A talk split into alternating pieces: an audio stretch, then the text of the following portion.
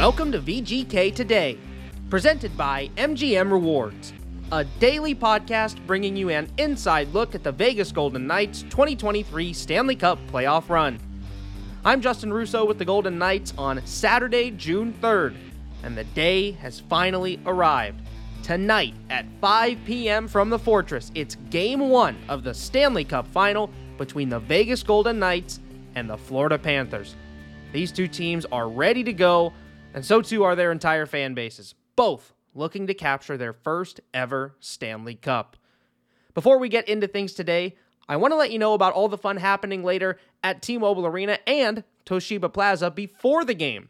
Today, of all days, is a great one to get down to Toshiba Plaza because early at 2:45 p.m., Marshmello will perform for free to fans on the plaza.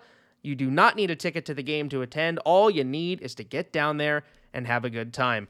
We're also going to have Revolt tattoos back at the plaza for the first two games of the series and some custom skywriting with some fun messages ahead of game one.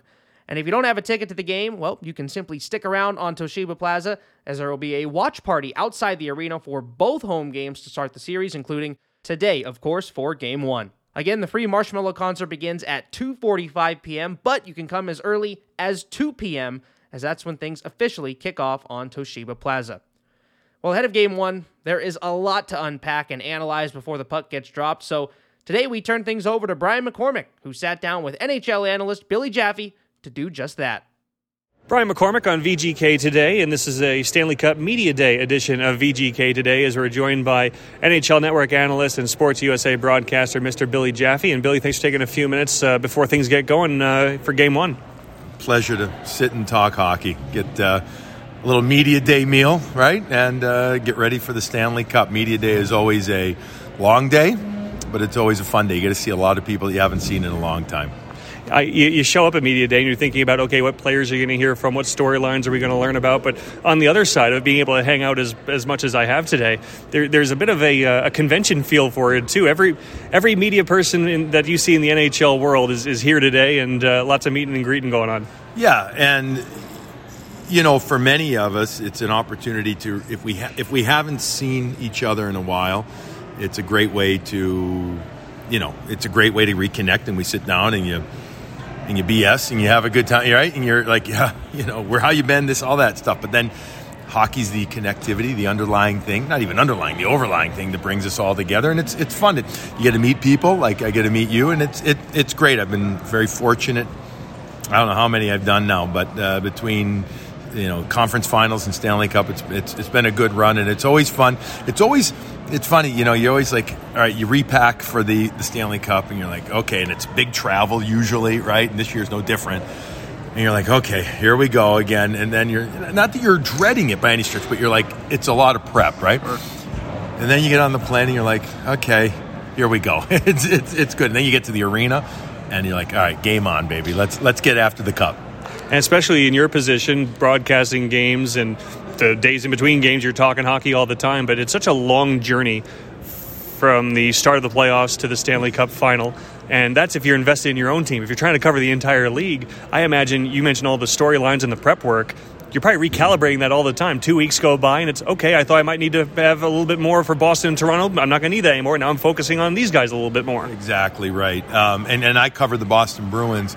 I do um, almost all of their games for NESN. And so obviously you get fixated or really, you know, intensified on your team. And obviously the Bruins had uh, quite a uh, disappointing performance in, in round one. But then I go, so I, I call it hockey stupid sometimes, or, you know, because I'm like, I'm so focused on hockey, hockey, but even more intense on the Bruins. And I'm like, all of a sudden after that round, I'm like, oh, I got to remember now. Now the Bruins were out. I was thinking I'd keep working for them. Now I'm like, all right, I'm going back to NHL Network, and I've got eight teams left that I got to figure out. Thankfully, I knew the Florida Panthers because I'd seen them for seven games. But no, you know, there's there's great storylines. There's what I always look for, and a little tangent here is there's always the, the normal st- standard storylines that are important, right? But I always find, and, and I learned this very early in my career, and I know this kind sounds kind of obvious and cliche, but I had to hear it. I once had a GM say to me, "Hey, you know what? Bring the facts, do it, but tell me something I don't know." and it seems obvious, right? But it, when I heard it as a young just falling into the hockey broadcasting world after having played but never broadcast. He's like, just tell me something I don't know. That's what we're all looking for. And I took that to heart. And so I always try and find one little nugget here or there that maybe somebody hasn't heard before. And if you do that, I think you're successful. So that's what I, I that's what I'll do tonight. I'll you know I'll have a nice meal at one of these you know three thousand restaurants here in Vegas. But then I'll figure out I'll, I'll go inside stuff and I'll make some calls and I'll find out maybe tell me something about somebody we didn't know before. And you know what else is great? We're talking to Billy Jaffe. When, you, you're working with hockey players, I think more so than other athletes, sometimes we laugh about how, how robotic they can be when the camera is on to get pucks in deep and stick to systems. But when the cameras are off, it's a it's a very conversational and low ego player that you're typically going to encounter. So when you're looking for those nuggets, when you're just shoulder to shoulder chatting with a guy, I'm sure uh, today again you're going to learn a lot from players that you've even players you've been covering for a while. That there's always something new and, and there's an openness, especially when they're talking to a hockey person like yourself. There is, but you have to earn their trust. I think that goes for life in general, but especially I think pro athletes, uh, and and and really where they say, hey, you know, if I tell you, it's not if I tell you something. Look, they're going to tell you something off the record. You know, you better not. You know, but on the other end, just to get that kind of information that we, you know we think is harmless, but as you say, the guys don't normally share. Just to get that, you've got to earn their trust. That hey, oh, you know, if I tell them that, uh, you know, I like this or I like, you know, it's going to come out the right way. And so, no, I, I, love sitting down in the room afterwards with guys, uh, just BSing with them and, you know, asking. The great example was before game one of the Carolina Florida series that I worked. Uh, I was there uh, in the tunnel outside the Canes locker room, and I was just working on uh, getting ready for arrival interviews. And Brent Burns was there uh, doing his sticks, and he brought three out. And I've known Brent for years, but not, not like, you know, not best buddies, but acquaintances. That's about it. And he, I just said to him, what, what flex are you using now? Because the way that sticks have changed. Yeah. You know, everybody's gone from high to low for more torque and all that. And he said, no, I, I don't change. I'm using 130 or 135. I'm like, holy smokes. I said, I haven't heard, except for Chara, yeah. who, who used like 155. It's like a redwood tree that Chara used to use. It's an aluminum bat, right? Yeah, it was unbelievable. Like he, he says, no, I, you know what? I've got my reasons. I don't like to change this, that. And you know what? That little stuff right there, I think, is hockey broadcaster gold because it tells you a little. Maybe you only use it once, but it, it just not only does it show that you're doing your work, but it gives the fan, the listener, something a little different where they're like, oh, I, I always thought guys now were going to 85. Even a hmm. guy like Ovechkin used to use 100 and whatever, and I think he's down into the 90s now or whatever. So, anyways, those are the kind of things I look for. And things change. As a guy who used to play hockey, I used to use a Naslund curve. I have no idea what that would be these days. I don't think it's around anymore. I'll have to do more shopping. we're with Billy Jaffe. Let's start to look at the, the, series that we're prepping for. And I think it's an interesting dichotomy. A, a fan who has not been following on closely or a non hockey fan would say, okay, we've got a one versus eight.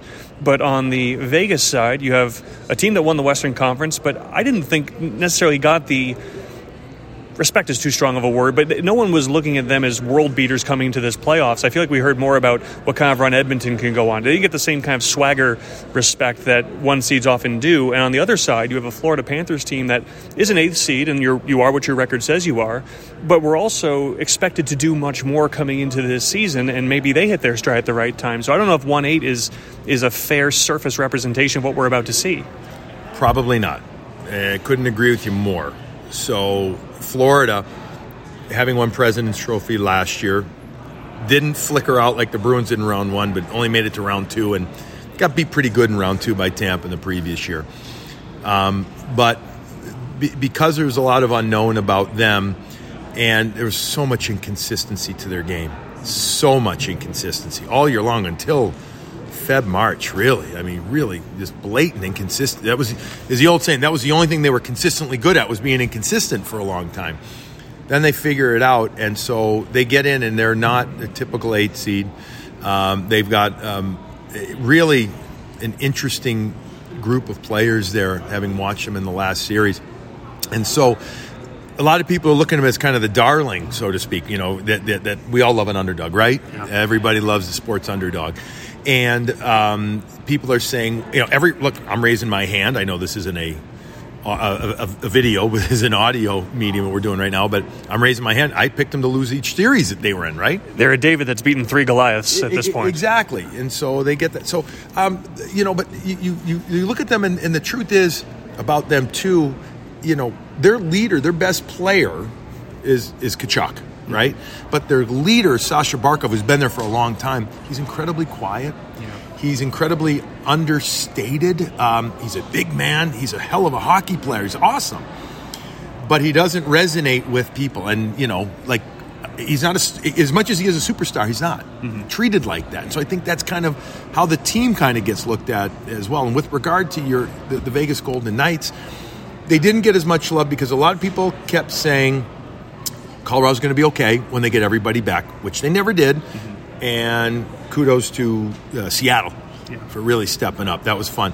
And you're right, Edmonton has the Uber stars. They've got Mr. McEverything in McDavid, and then the second coming of the second coming, so to speak, in Draisaitl, right? And so that got all the attention, the media attention. And I think that helped Vegas, though. I do.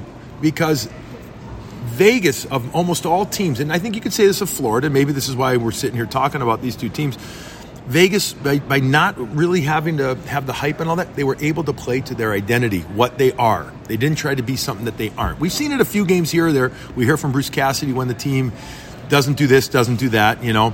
But when they are on their game, they're structured, shot suppression, especially second shot suppression type game, and get their pace going up front, their depth, their four lines, we know how good they are with Billy Jaffe, and you've mentioned, of course, your work with NESN and being around the game as long as you have. You know Bruce Cassidy yep. well. Sometimes it might be a, a, cliche to say that, oh, that's a team that uh, personifies their coach, or that you know their coach's personality transfers to the way the team plays. But with Bruce Cassidy, everything is so calm and methodical and structured that it kind of does feel that when you hear him speak, it translates very well to, to the way his team performs. I no, I agree, and his you know his structure is he's an awesome coach. He is. He's an awesome coach. And his structure is key.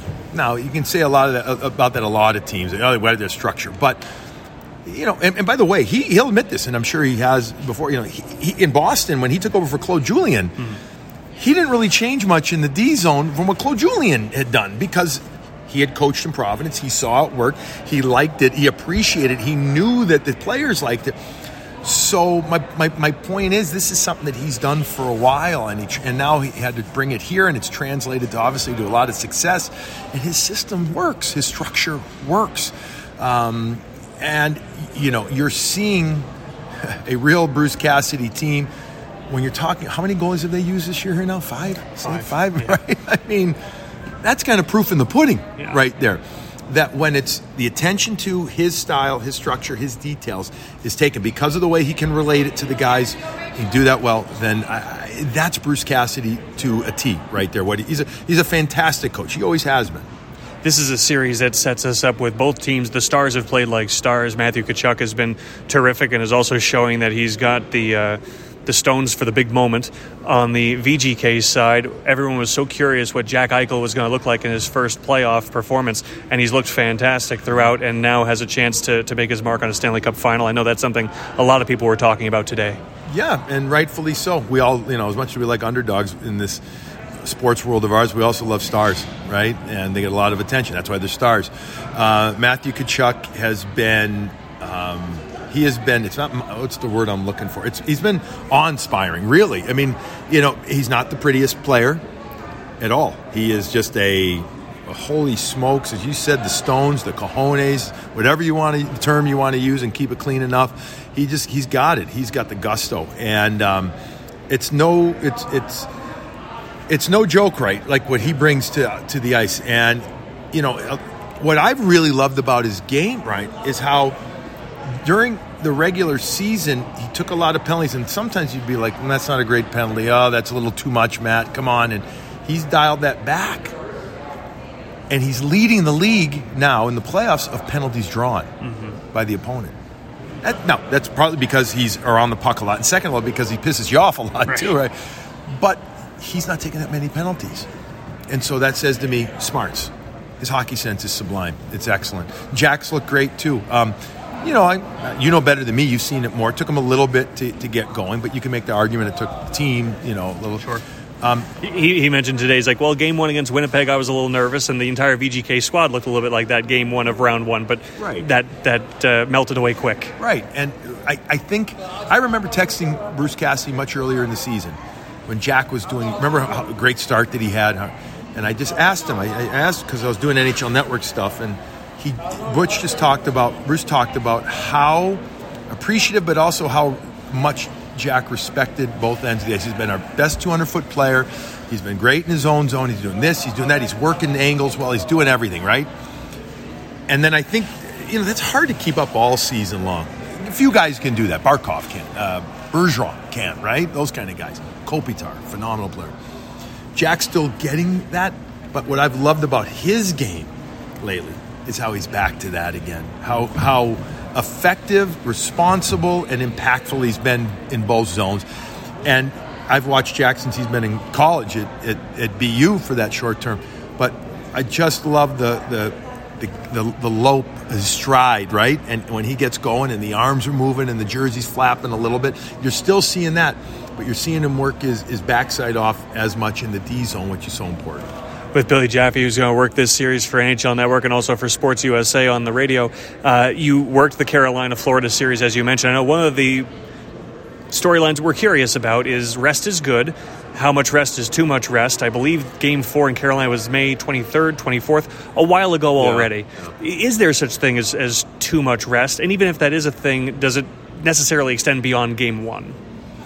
Well, the Anaheim Ducks in 2003, when you were much younger, I don't know if you remember that series, and I would argue that they had too much rest, but I believe they were nine games. It was the 10th day in between games, like they had nine full days off. Yeah. And they would argue that they lost their momentum Giguere was still great in that series. He was MVP, right? But they never really got their their rhythm going. I think they were still mighty then, mm-hmm. by the way. They were. Okay. Uh, mighty and maroon. Right, mighty, yeah. Um, I, I think that this is probably at the precipice of being enough too much for Florida. They're an emotional, a team that's, I, I they, it's the all for one, one for all attitude that they've had all playoff long. Us against the world, right? As you say, Goliath, David Goliath. Um, I think if they went much further, that would be a detriment to them. I think they're at the cusp of being okay. Um, this is a team that plays with a lot of energy, a little freneticism. Well, more than a little, a lot of freneticism. They love to create chaos in the own zone. It's good, simple hockey, hard nose get in. That F1, the forechecker, has been really effective at creating uh, discombobulation for the defense and leading to turnovers galore in every series. They lead the league in goals scored within five seconds after a turnover in the playoffs. Um, and it's not like two, it's, I don't remember the number, it's pretty significant. So I, they need that energy. They need it, you know, because this is going to be, you're going to build back up. I think they're going to be okay. But but this is, I, I, would say, if you had to say, is there any advantage? I'd say it's a little probably advantage in that Vegas has had just enough time off, and now they're like, oh, we're still in this routine, this rhythm. But Florida has done some things where they've practiced more than not practiced. There haven't been too many days off to keep them involved. I, I guess the proof on the proverbial pudding or whatever will be, you know, Saturday night at 5:20 when they drop the puck. And it's interesting, Billy, you mentioned the 2003 uh, Ducks run and how that centered around, that made J.S. Giguere famous, right. more famous. You come to today, and Sergei Bobrovsky's having a pretty Giguere like postseason. He's got a couple of Vezinas. We expected a little more from him, perhaps.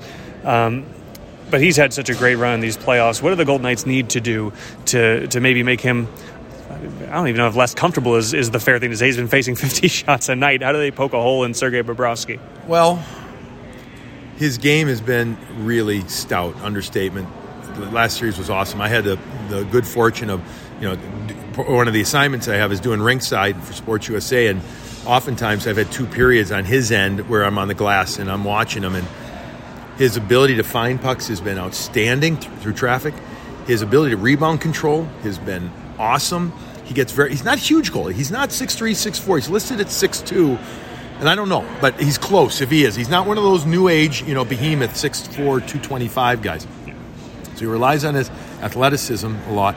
He gets very low, than lower than other goalies. He he brings his paddle down lower than guys. That's why he gets beat a lot on the blocker side. Yet the last round or two, he's been excellent there. So I think he's tweaked a little something in his set there.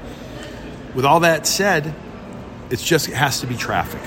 If there's not enough traffic, at least to me. Now, this is a guy, again, who played a lot of hockey. Now he's had these seven, whatever it is, days off. I'm most curious to see if it affects him because of the role that he's been on has been outstanding. If you let him see the puck, there's a really good chance that he's really, I mean, going to stop it. You know, I don't see pucks going through him, and not, I haven't seen it this playoffs.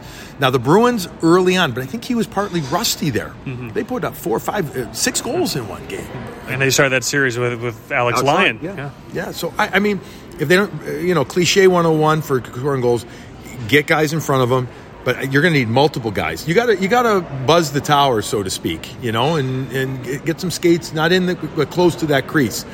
And I think you have, have, you have to have layered attack. You have to have a mid, low, low, mid, whatever you want to term it. Um, and the other thing is, I mean, in the past, side to side for him, sometimes the book on him is that he has overplayed stuff and he's opened up on his movement. Some goalies stay tight, other goalies, you know, he'll look to make a real one of the things that was his detriment to his detriment a couple of years ago, Brian, was how hard he would push going side to side, and he would almost overplay and open up. He seems to have shrunk that, brought that back in, but the only way you can test that is if you get him moving laterally. Last one before we let you go, Billy. Again, this is it's a Stanley Cup final. Both teams should feel pretty good about themselves, but you have a Golden Knights team that's got here playing to their identity, and a Panthers team that has again beaten some big teams, but also uh, taken care of business pretty quickly since the Boston series as well. So two teams that feel good about themselves. Is there any particular matchup or, or portion of the game that, that you really zone in on as being key for how this is going to turn out? Um, I have a few, but the number one thing is going to it's got to be the forwards of Florida's ability to not just get pucks in, but to uh, to really get to their. They, they love to change the point of attack using the back of the net. Even oftentimes, it's a simple, real rip around, hard rim around from one side to the other, and then get after their forecheck. So the, the forwards' ability to do that against the really physically imposing, very structured Vegas defense. Um, the Bruins' defense, on paper, was very good this year. They didn't play very well in the playoffs. They struggled with the Panthers' ability to create chaos, ability to create uh, openings. Um, Toronto's not as good. They even though those games were close, still Florida did their thing. Carolina has a good defense. They do, but they're not as physical as Vegas's defense. And good size, though. I don't know pound for pound, the same exact same thing, but the, the sheer size and the ability for this Vegas defense to play like they can, I think that could be a mega matchup to determine who wins the series. Florida forward, Vegas D. Billy Jaffe, Sports uh, Sports USA and uh, NHL Network. Uh, really appreciate you sitting down with us, and uh, we'll be tuned in all week. Always good to meet a. I wasn't a Long Islander native, but uh, a fellow Long Islander as well for a couple of years. I'm sure we have burgers in the same place. We'll uh, we'll exchange oh, yes. notes. Yeah, yes. yes. bagels too. Yes, yes, bagels too. Thank you, Billy. Yep. Let's head back to Justin Russo. Thanks to Brian and Billy for breaking things down ahead of Game One. Before we leave, I'm going to add some more context for you, as well as let you listen in on what some of the Golden Knights had to say during yesterday's Media Day. For this series, of course, with teams being in opposite conferences, we have a bit less to draw on as we head into the final than we did for the previous ones. These two teams played only twice this season, with each taking a victory on home ice. The first came on January 12th in Vegas, where the Knights took a 4 2 victory. And interestingly, it was the same goalie matchup that we'll have for the final as Adin Hill stopped 37 of 39 shots and outdueled Sergei Bobrovsky in the team's first matchup of the season. The second game came on March 7th, where the Panthers took a narrow 2 1 victory on home ice on goals from Ryan Lomberg and Alexander Barkov. You may remember this game a bit more because it was the last game Adin Hill played in the regular season. Despite a strong performance, Hill sustained a lower body injury that left him sidelined until the second round of the postseason when he eventually took over for Laurent Brossoit after his injury. So, at the very least, Adin Hill, with getting that game in, has two games against the Florida Panthers this year. And you talk about the carousel of goaltenders that the Vegas Golden Knights had. It's pretty impressive that the same goaltender that we're going to have for the final, Adin Hill, actually played in both of the games against the Panthers this season. Now, I could jump into a bunch of stats about those games, uh, but not only is the sample size of two games simply just too small, these teams have changed so much since they last played that you kind of have to throw the book out and just focus on what's ahead in this final. Vegas was still building their game in the midst of their strong late season push, while Florida was looking just for some consistency and fighting for their playoff lives. So much has changed since March 7th, so let's just look ahead to tonight and see what lies ahead for this Stanley Cup final. There was a lot said by the VGK in terms of their thoughts heading into this series and heading into game one specifically. So let's start with Mark Stone and Adin Hill to get their thoughts on playing the Florida Panthers. I mean, they're clearly playing the best hockey of their their season, right? And they're playing at the right time. Um, they got good depth at uh, at forward, defense, and their goaltender's playing playing great. So, um, but we're playing good too. Um, we like the way we're playing. Um, I think we. I mean, it's different, right? We played Edmonton a bunch. You knew them. You knew Dallas. So it's a little different, but. Um, yeah, they got some, some high end talent. Uh, they got some guys who work, and, and their goaltender's playing really well Do any of the tendencies of the Panthers remind you of teams you have faced, maybe frequently this season? God, I, haven't really. I'm not really focusing on the other 31 teams or 30 teams. Hard for me to say uh, to compare them to, to, another team. I think they're a lot different than the teams we've played so far. So, um, you know, these last couple days have been important for us. What makes them different? I think they're a pretty aggressive team. Um, you look at their defense; they're up in the rush. Uh, they forecheck hard. They're three three men in on a four forecheck or deep pinch. Um, and they they do a lot of that stuff to, to try and disrupt your opponents. And um, so we're gonna have to be pretty uh, pretty good with our execution um, to, to, to, to, manage that. Yeah, I think it's just playing our game. I mean, no matter what team we play against in this league. I mean, Florida, obviously, they're hot right now. They've knocked off three of the top four teams in the league to get here. So they're a good hockey team. But I think if we just focus on our game and we're like, I think we have a lot of depth in our lineup. So we just roll four lines, play our game. I don't, I don't think if we play our best, any team in this league can beat us. Adin Hill confident in his squad with just four wins separating them from a Stanley Cup and looking to get that first Stanley Cup in Vegas Golden Knights history. But the guy in the other crease is not going to make this easy. Sergei Bobrovsky is playing the best hockey really of his career, and he's been one of the driving forces behind Florida getting to this spot. Now we could sit here and talk about how to get traffic in front of Bobrovsky and try to get him off his game, which some of the Golden Knights alluded to, but instead I just want to leave you with this answer that I got from William Carrier when I asked him about how he plans on getting to Sergei Bobrovsky. I mean, personally, I don't really know where I shoot, so I just put it on net and he goes in out, so I have it right. So uh, hopefully, Jack and these guys that actually aim are actually planning on something. Well, I hope Jack will figure out something on Sergei Bobrovsky then if William Carrier is simply going to be blindly shooting toward him. But working out pretty well so far this season for Will Carrier 16 goals in the regular season, another two in the postseason, including one in Game 6, the clinching Game 6 for the Vegas Golden Knights to help them win the Western Conference. Shifting gears now from Sergei Bobrovsky to a couple of the forwards that have been driving things for the Florida Panthers. You look at Matthew Tkachuk and Alexander Barkov. Those two guys are the superstar forwards on this Florida Panthers team. And to give you a good idea on how those guys operate, I'm going to let you listen in on to what Florida Panthers head coach Paul Maurice had to say on his two star players. Obviously, Matthew's a loud personality on the ice. What's he like? Do you have any stories about him, interactions through this year that uh, you, know, you, guys have had a lot of tough he's moments? He's the exact opposite off the ice. So the first week he's here, he takes all the trainers out every interaction and go and talk to him. So I'm still learning about him as a player early on. It's always the same answer, actually, between him and Barkov. I don't care who I play with. I love playing with that guy. I love playing with that guy. I love playing with that guy. So when he and Barkov get together on the ice, it's pretty good, as you would expect, right? And, and, and they haven't played enough together to fully get some sort of chemistry going.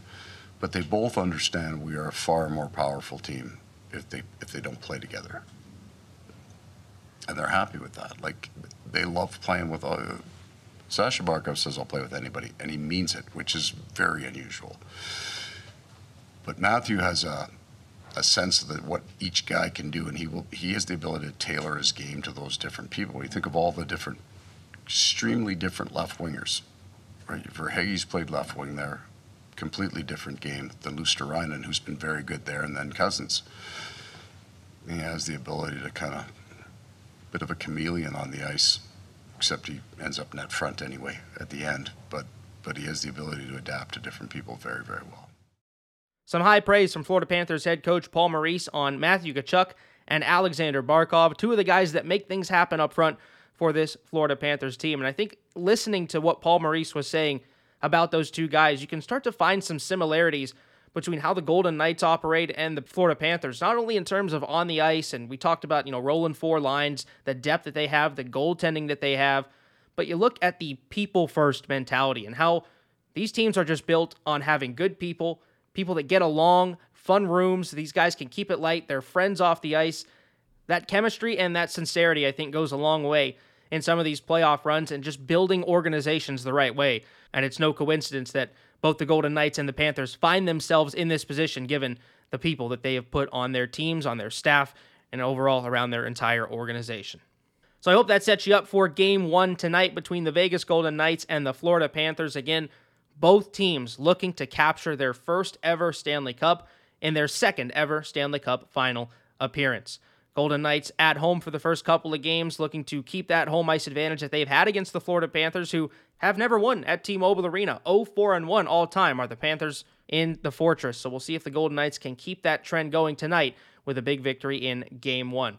As a reminder, as well, Marshmello will be performing at 2:45 on Toshiba Plaza. All the activations begin at 2 p.m. So come down early, have a lot of fun on Toshiba Plaza.